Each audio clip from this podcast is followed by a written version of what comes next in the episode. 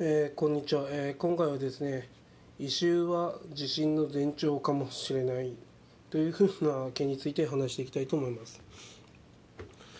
えー最近横浜でですねあの異臭が、えあるみたいです。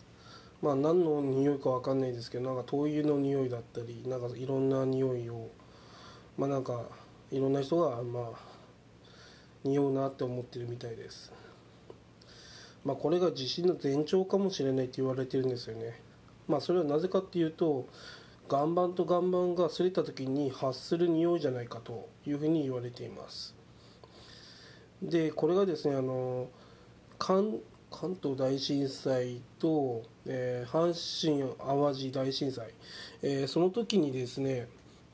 えー同様に、えー地震が起きる前に、えー異臭が出てたという話があるんですよね。でそのその例からするとですねもしかしたらですねまたよ、えー関東付近でですね、まあ、大きな地震が発生するかもしれないんですよね。で私はそのニュースとか、えー、ツイッターとかでいろいろ見てあこれはややばいなと思ってあのやっぱりその、まあ、関東にまあ、住んでる知人にですねちょっとやばいから注意した方がいいよっていうふうな電話をしました。だからですねまあ今からですねその防災の準備をした方がいいと思います。私はですねその東北で大震災あの被災していますので分かるんですが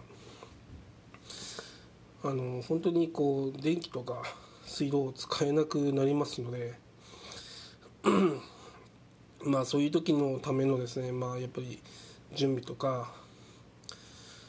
えーしてた方がいいですね。やっぱり電気とか、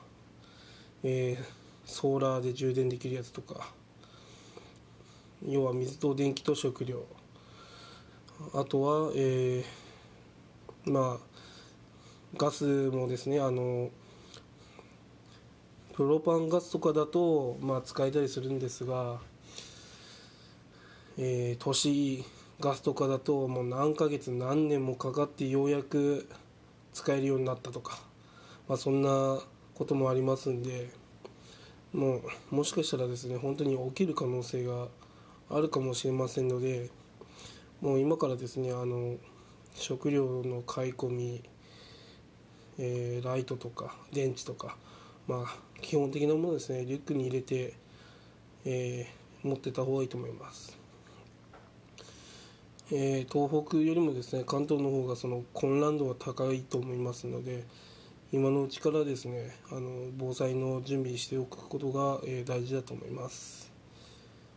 以上です。